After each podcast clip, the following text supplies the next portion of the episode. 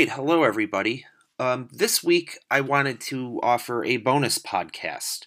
Your assignment this week takes us back to much earlier in this course, and that's uh, about developing your goals, objectives, strategies, and tactics, or as some may say, your GOST, G O S T, and that's how I'll be referring to them throughout the rest of this bonus episode. Given the title of this course, I feel it's probably good for us to circle back a bit. So, to review, goals are general desired accomplishments, while objectives provide specific quantitative benchmarks that can be used to gauge progress toward the achievement of our marketing goals. Goals are broad, they're attainable, consistent, comprehensive, and have some degree of intangibility. Objectives, on the other hand, are when we start whittling down. We get into the specifics that we can measure. Like goals, objectives should be attainable, consistent, but also include a time frame and things that can be measured. I'm going to repeat that. They should include a time frame and things that can be measured. Emphasis on the measurement. Strategies and tactics are similar to how our goals and objectives are closely related, in that one offers more specifics on the other. Strategies and tactics are the how, while the goals and objectives are the what. Your strategies are a broad description of the actions you're going to take. They're the initiatives that you'll pursue. Tactics, on the other hand, are the specific actions you're going to take. You may remember from one of our first podcasts when I talked about taking a hike that I referred to the ghost elements as a tree, with the trunk as the goals, the limbs as the objectives, the big branches as the strategies, and the smaller branches coming off of them as the tactics. I think the tree is a good metaphor for this because it's important to keep in mind we are not necessarily working our way down a linear path. Oftentimes, our goal may require several objectives, which then can be broken down into multiple strategies and multiple tactics. So let me give an example here, uh, kind of tying this into what you guys are being asked to do uh, for our assignment this week. So let's say I have opened a business a few years back. It's Chris's Vinyl Record Shop. The context is that I have a good vinyl records business. I basically uh, sell vinyl records. I take trade ins um, on people's old vinyl records, and uh, I have a few stores open in a handful of locations in the Northeast near major metropolitan areas. Business is doing pretty well. I have uh, been profitable and I'm, I'm pretty happy. But I'm ready to take things to the next level. I've done a little bit of research and I've decided that online record sales uh, would be a good thing for me to go into. So I hire a marketer, and working with this marketer, uh, we've determined that my target market uh, and and I know I'm kind of going uh, against, or well, not against, but I know I'm kind of giving a very brief version of my target market here, unlike what I had you do for your last assignment. At any rate, uh, my target market is baby boomers uh, who are empty nesters and are looking to relive old times to the soundtrack of their youths.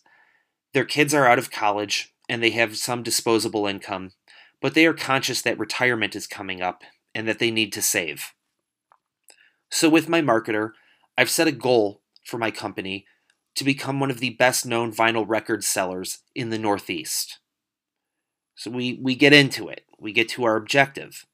And the objective is to become one of the top 10 online record outlets in the Northeast within five years. From there, we developed our strategy. Our first strategy would be this, or is this, excuse me we are going to retool a portion of my existing website to become a haven for knowledge of great vinyl records and the best equipment to enjoy them on. From there, we've developed a couple tactics to correspond with this strategy. Uh, my first tactic is I'm going to start a weekly blog about what's going on in the vinyl record collecting world, uh, looking at equipment trends or buying patterns that I'm seeing and my blog will use keywords that are trending in online searches about vinyl records.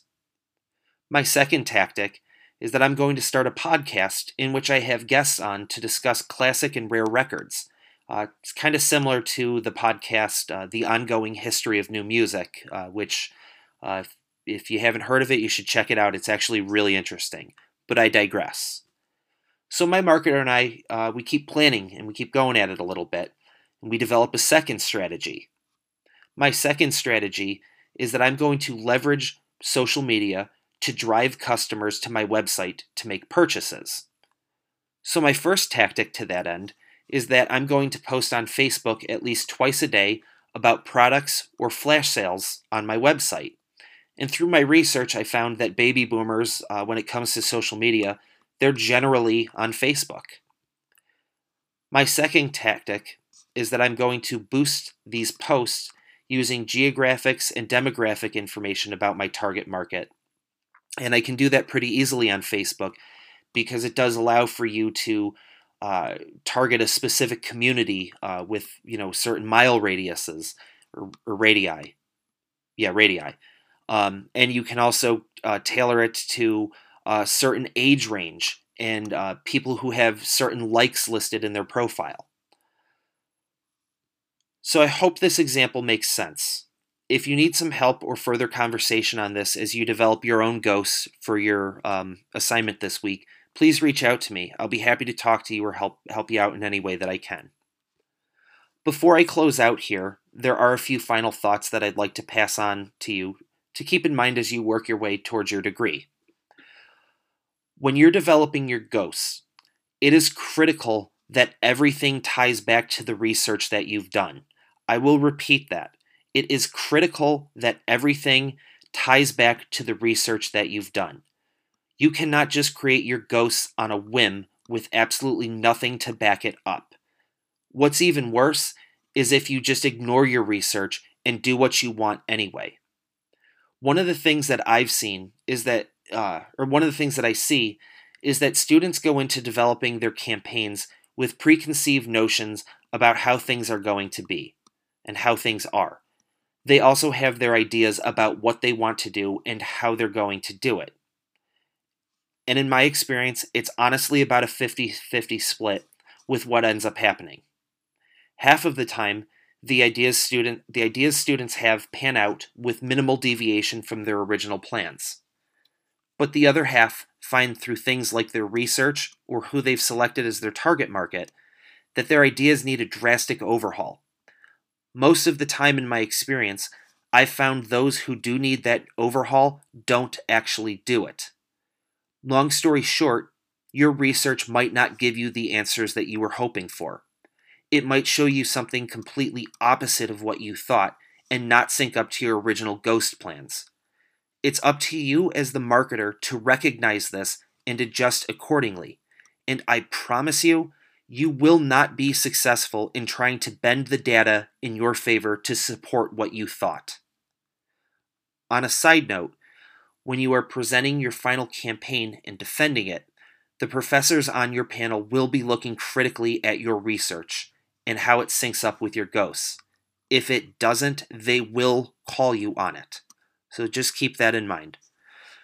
Uh, so with that, I uh, this will conclude our uh, bonus podcast this week. And uh, like I said, if you need any further conversation on developing your ghosts here, please reach out to me. I am absolutely available to you guys. Thanks.